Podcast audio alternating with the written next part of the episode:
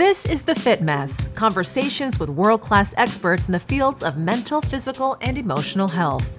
In this episode, it's not telling you what you have to be or, or even like exactly how you're going to get there. It's not about that. It's about looking at things through a slightly different lens that helps you not be in shame, in pain, in confusion, things like that. Now, here are your hosts, Zach and Jeremy. On any journey, no matter how trivial or serious, you're bound to get off track. That's especially true when it comes to self improvement.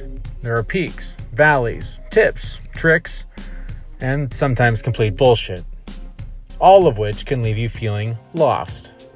But I know for me, it usually only takes a little nudge in the right direction to get back on track, at least for a while. But if I'm really lost, that's when it's time to ask for directions. That's why we're excited to share with you in this episode our interview with Hallie Bateman. She's an author, an illustrator, an artist.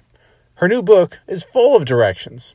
In fact, that's the title Directions Really Good Advice for Getting From Here to There. As we were getting ready to speak with Hallie Bateman about, about her book Directions, flipping through her book, it was it was really interesting how just depended on my mood that day as to what caught my eye and and what motivated me and you know what helped but it was it was incredible how like this and, and other things right? You your mood your feelings like i want to believe that i'm a static guy. Like i feel the same all the time. Mm-hmm. but like i just bounce around all over the place. Like you know one minute i'm happy the next i'm sad the next minute i'm depressed the next minute i'm excited and happy again. And it's just all over the place all the time.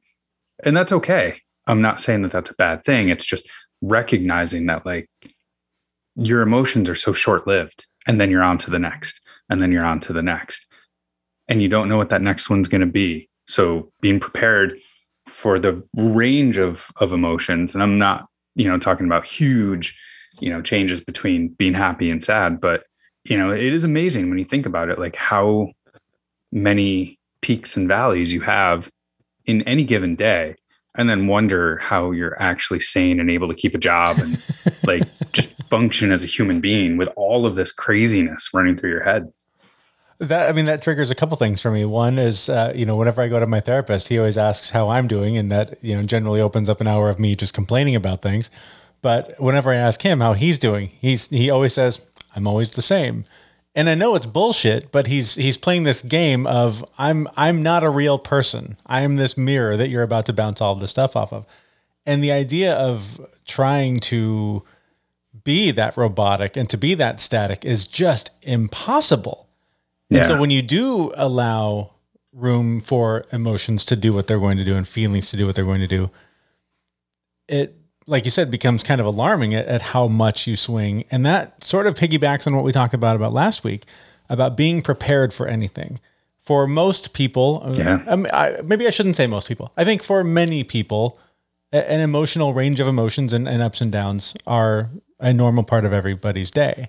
But for people that battle any kind of mental illness, anxiety, depression, that kind of thing, you have to be prepared for those huge peaks and those huge valleys and know what weapons to use to fight back when those start to take over. And that's what when we talked to Greg Everett last week about finding the balance, not letting any of those emotions take control or or over rationalizing that that sort of thing. Having the tools and knowing how to react so that you can keep some sense of balance is essential. And that's that's so much of what we talk about here. And the right tools is is what we're referring to, right? I mean, I can I can think back to a, a number of instances where the darkness crept in, and my first instinct was, well, time to go drink some beers, right? Mm-hmm.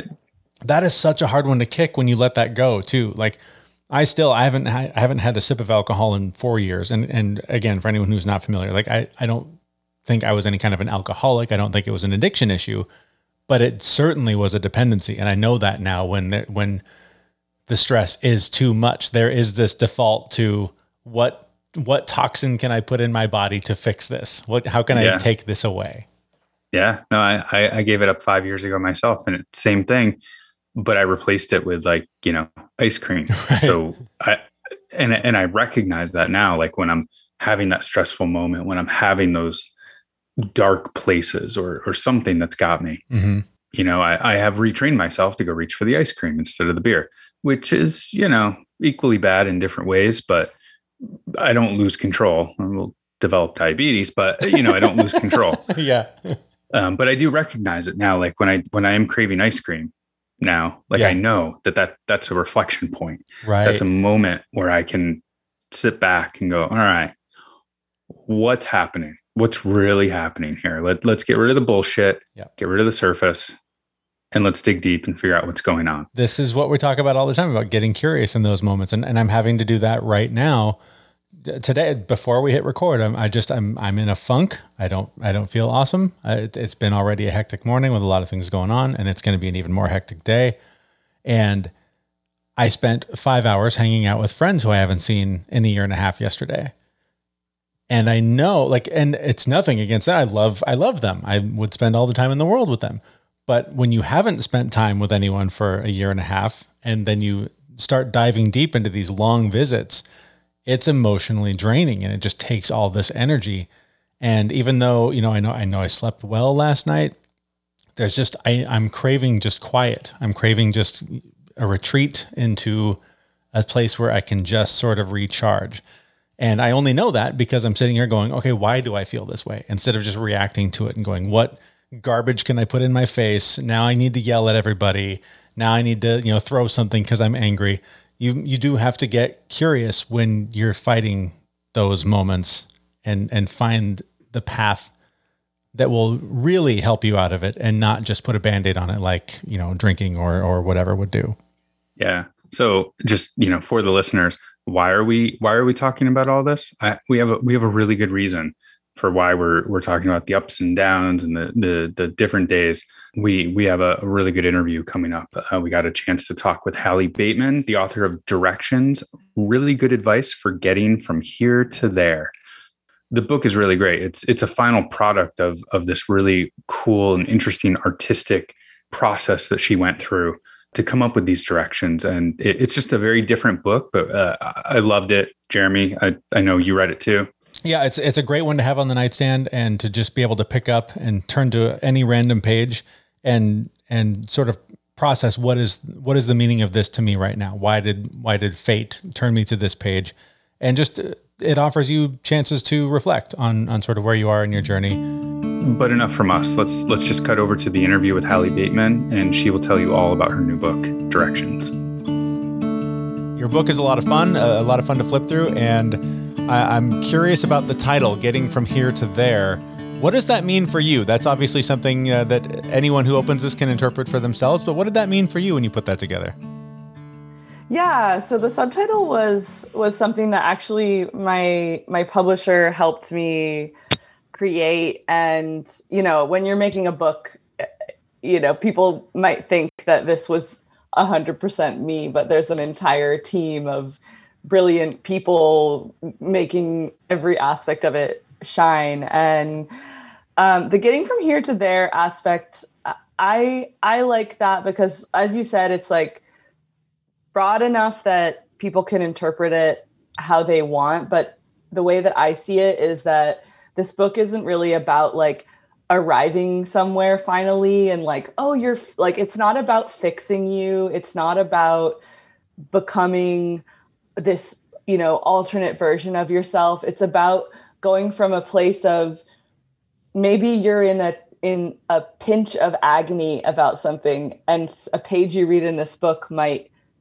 tweak things just enough that you're out of agony and closer to joy. And the way that that i interpret that title is sort of that's what this book is about. It's just giving you direction it's not giving you a destination. It's not telling you what you have to be or or even like exactly how you're going to get there. It's not about that. It's about looking at things through a slightly different lens that helps you not be in shame in pain in confusion things like that So, just like drawing on the title of the book, how how did this come to be? How did it go from non-existent to actually something physical that you're holding. Like I want I want to hear that story because this is a bit of a different book.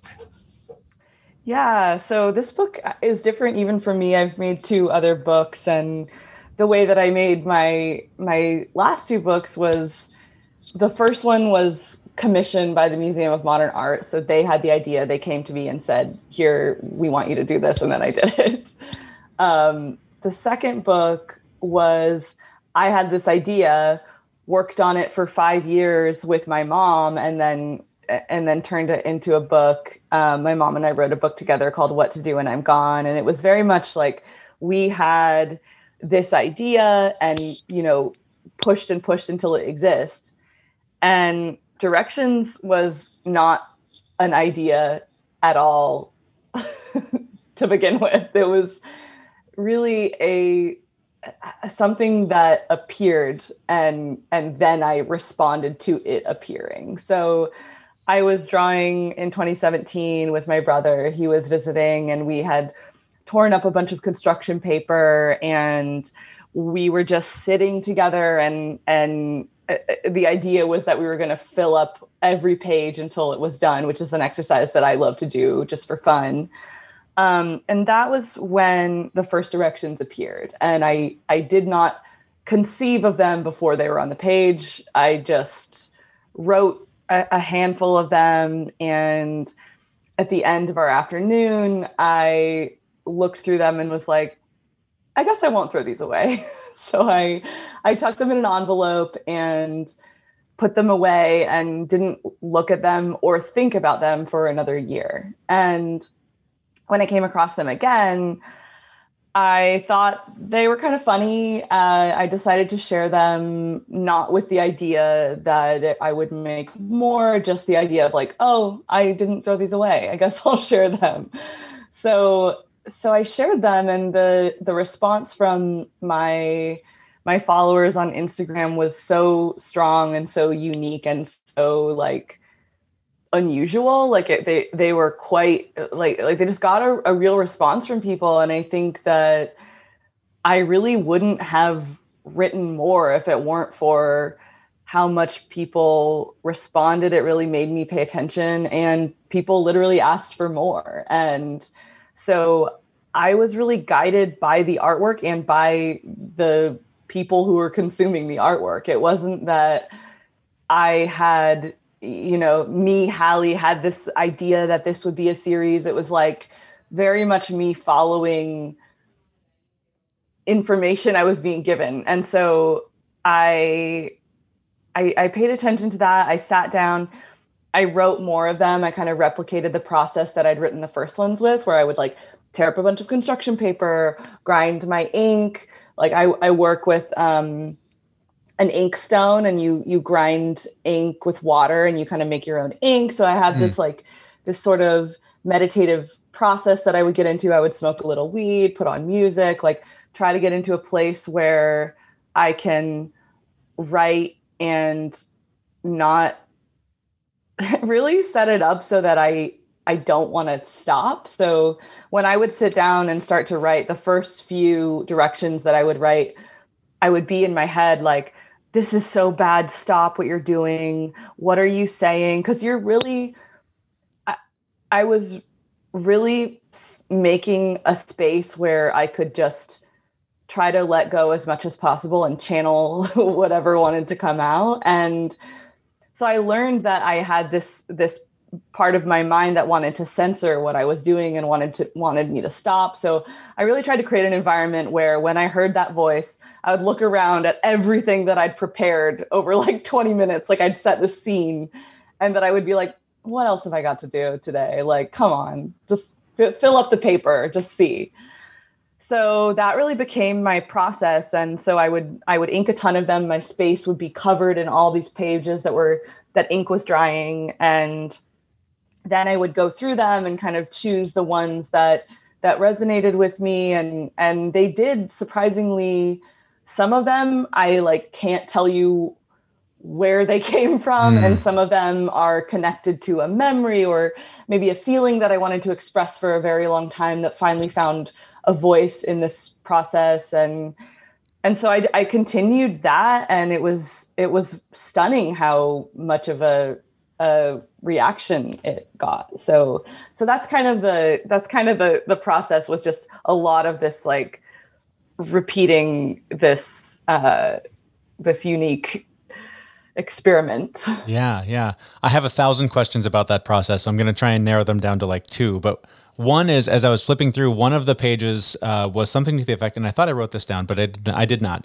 One of them was something about uh, if people tell you to write a book about it, write that book. And I was just curious, as you were putting this together, and I imagine the response made you think, oh, this should be a book. Was there any of the doubt that crept in there going, who is going to buy this book that is pages of of these directions rather than a, a more traditional book with you know here's here's how to live your life better et cetera et cetera.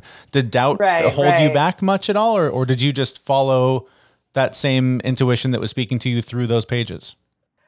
I have to say that this this book the doubt that I had was was not necessarily about oh who would want this because people the, I wrote that direction that says if someone says this could be a book yes. make a book like so it's something like that. And I, so I wrote that because people were telling me a lot to make it a book. Like I, I think i screenshotted a few of them and sent them to my agent and was like so we should make a book. Um, eh, so I, it wasn't like i thought who would want this because there was there was enough of a response that that became clear. The doubt was why do they want it? Sure sure. Which I, I you know i hesitate to say that because i'm here i am publicizing my book but truly this is something where you know my last book i it was a narrative. It was deeply personal. It was a story that i was telling and i was plagued with doubt while we were making it and while we were pitching it. And in fact most people didn't want it. And i had to really express here's why you want this. Here's why this is important Mhm. and had to really push for it. And this book was not about me pushing for something that people didn't want. It was it was people saying we want this we want this. And i had to deal with my own resistance to doing what i'm told. There's actually another direction in the book that says don't let their wanting it stop you from giving it to them which was about my own sort of egocentric response to people calling me to do something specific and and my my ego brain being like well i didn't come up with it so or like or like not i didn't come up with it but like well don't i want to do my like well why should i do what i'm told Sure, like do sure. you know do you know what I'm totally saying? totally yeah mm-hmm. Yeah so so the the doubt was more about my my learning about what this meant to people and why this was so so impactful and so popular. And actually when the book came out in march i was really reflecting on what do i want to get out of this release? What I, what are my intentions going into this book entering the world and the main thing i came up with was i want to find out what this book means to people because it's still such a a beautiful mystery to me where i I- can't it's it's hard to talk about something that isn't narrative based but is really just me in a book. Like that's the Sure. best way like my husband read it and and was just like this is just you. This is you in a book. And and that's a that's a tricky thing to you know just have a tagline about and publicize and and whatever it's sort of yeah it's sort of an interesting as you said it's a very different book yeah yeah So, so it's you in a book that it. I'm going to go off of the script that I have over here. I, this is a. So I, as I fl- I flipped through this book twice, and the first time I went through it, a few of them stuck out, and I was like, oh, that that really resonates based on this this moment in time. And then the next time I went through it, different ones that I had read before that had didn't hit me at all resonated based on that moment that I was in. And I really saw the, you know, the value of this book being, you know, just picking it up and you can find things that resonate in that particular moment.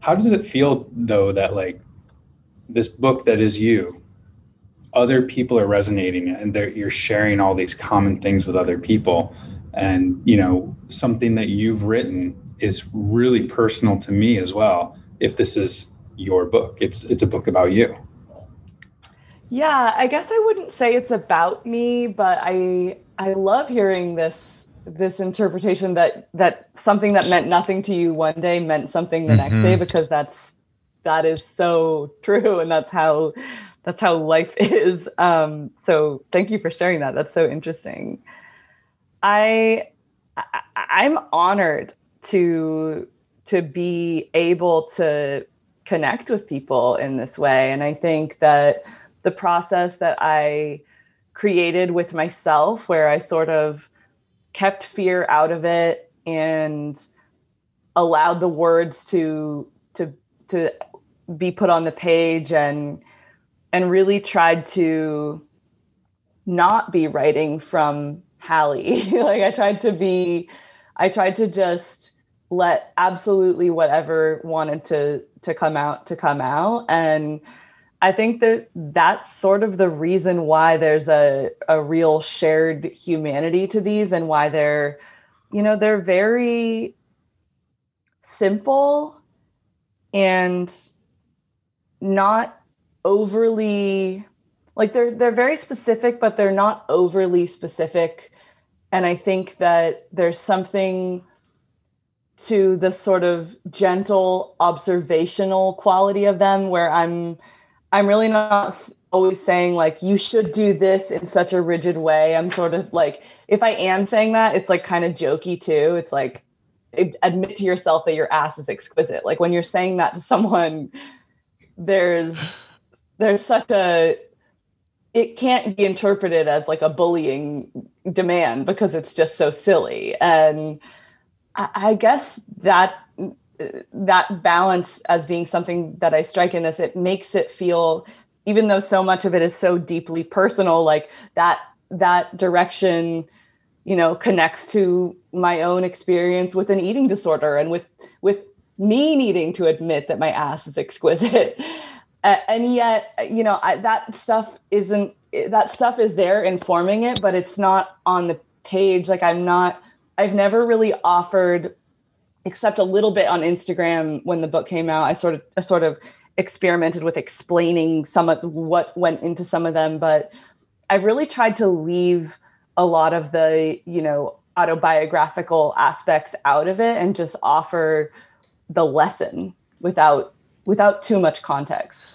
I'm going to put Zach on the spot a little bit with the exquisite ass uh, page because uh, that one stood out to me because like you said it's it's not an instruction manual but it is sort of a guide and can sort of shift your perspective.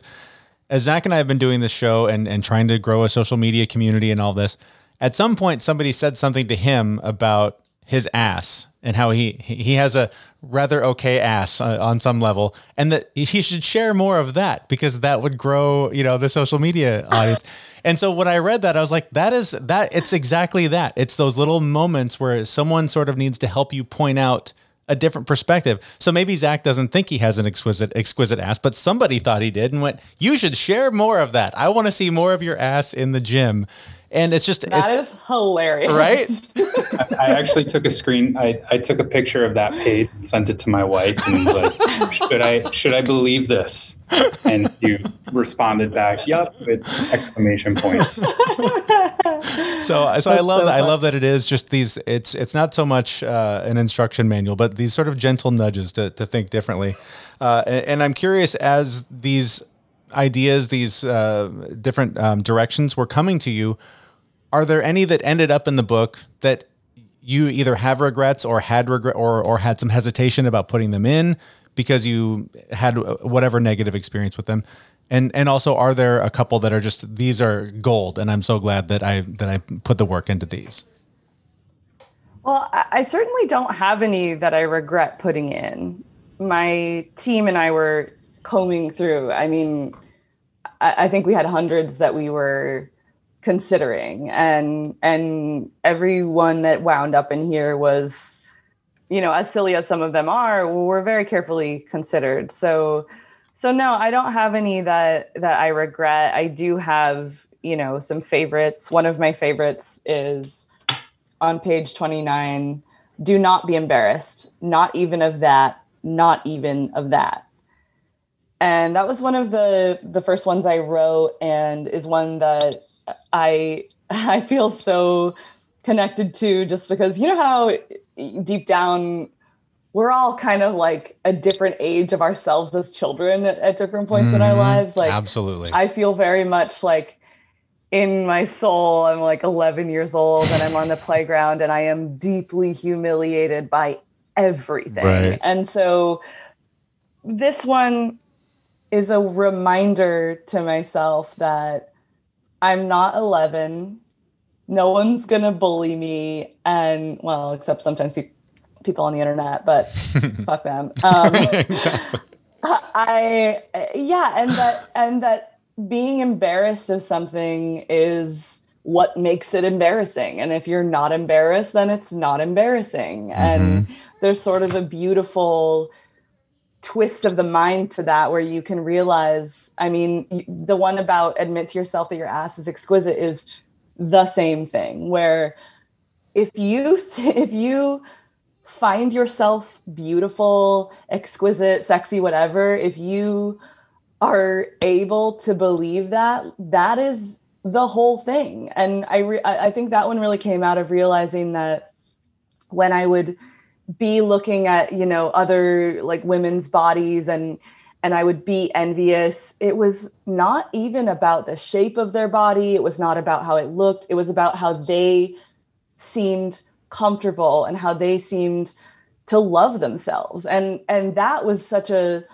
i mean i don't know if i realized that before i wrote the direction but it was really coming out of this thing of like oh it's about choosing to to love yourself and it's about choosing to to you know be the one to to find yourself beautiful and then everything else follows so there's there's two I wanted to ask you about. Um, one is um, really just a how how deeply it hit me. It's the if you if it ever occurs you occurs to you to buy flowers, buy them. Every time I walk in the grocery store, you have to walk through the flower section, and every time I think about it, and every time I don't get them. So that changes today. Wow. Um, well, I go to the grocery store a lot, so it might be a little bit of an expensive um, outing, but we'll we'll figure it out.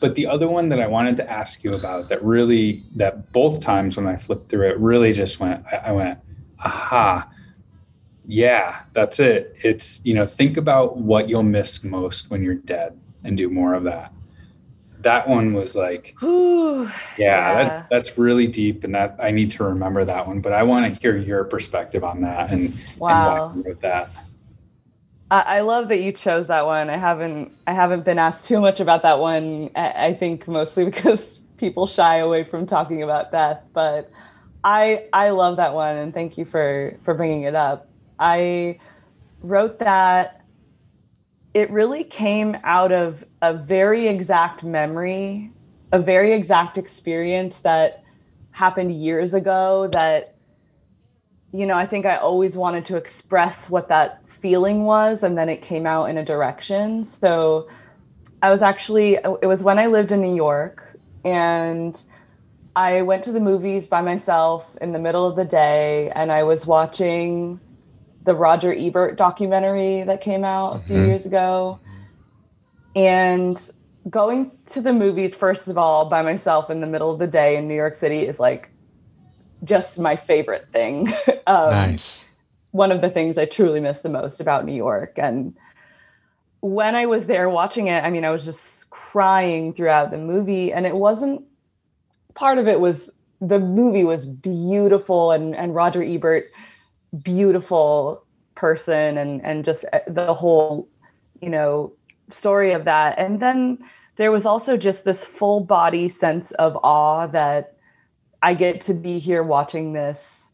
I'm alive this is this is something that I won't be able to do when I'm dead and I I I just I I just think I'm going to miss this the most like one of the things that I'm going to miss the most and and I remember just being so hit hard by that. And weirdly, I walked out of that movie and my dad called me to tell me that my grandma had passed away, which is Whoa.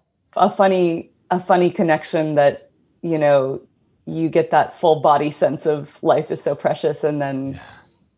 reminders upon reminders but but yeah i mean that that feeling and how how it truly uh, hit me in a way that was unforgettable. Like I don't think you remember going to the movies that much because you just remember the movie, but mm-hmm. but that really hit me hard. And then I, I I guess I think it just came out in in one of the sessions, and it was just one of those things that I had been waiting to to find a, a way to express that. So so that's that's kind of the story behind it. As we wrap up, that that sort of brings me back to um, some observations I had about just the introduction to the book and talking about alive people versus not alive people, and and I think that sort of uh, what you just the story, the beautiful story you just told, sort of sets up that experience of of the difference between truly being alive and just sort of existing. So, can you talk a little bit about that? How that became a part of your life?